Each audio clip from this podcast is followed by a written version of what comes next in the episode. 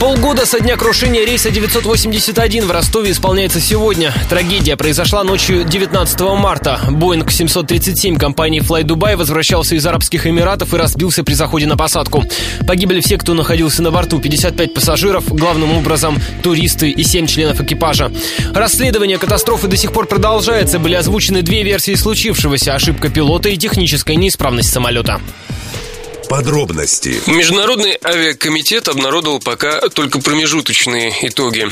Из них следует, что самолет отделяли от земли 200 метров, когда экипаж решил уйти на второй круг. На высоте примерно 900 метров стабилизатор высоты самолета был отклонен на пикирование. Почему, пока не ясно. Есть версия, что он мог быть неисправен. В этом состоянии стабилизатор находился 12 секунд. Но вывести лайнер в горизонтальный полет не получилось. Судно вошло в пике и врезалось в землю на скорости 600 км в час. Сейчас семьи погибших ведут переговоры с несколькими юридическими фирмами из России, Австралии и США. Адвокаты считают, что родственники получат через суд более 2 миллионов рублей. Такая максимальная компенсация предусмотрена сейчас Международной конвенцией. Иски могут предъявить и к Fly Dubai, и к Боингу, и к производителям оборудования.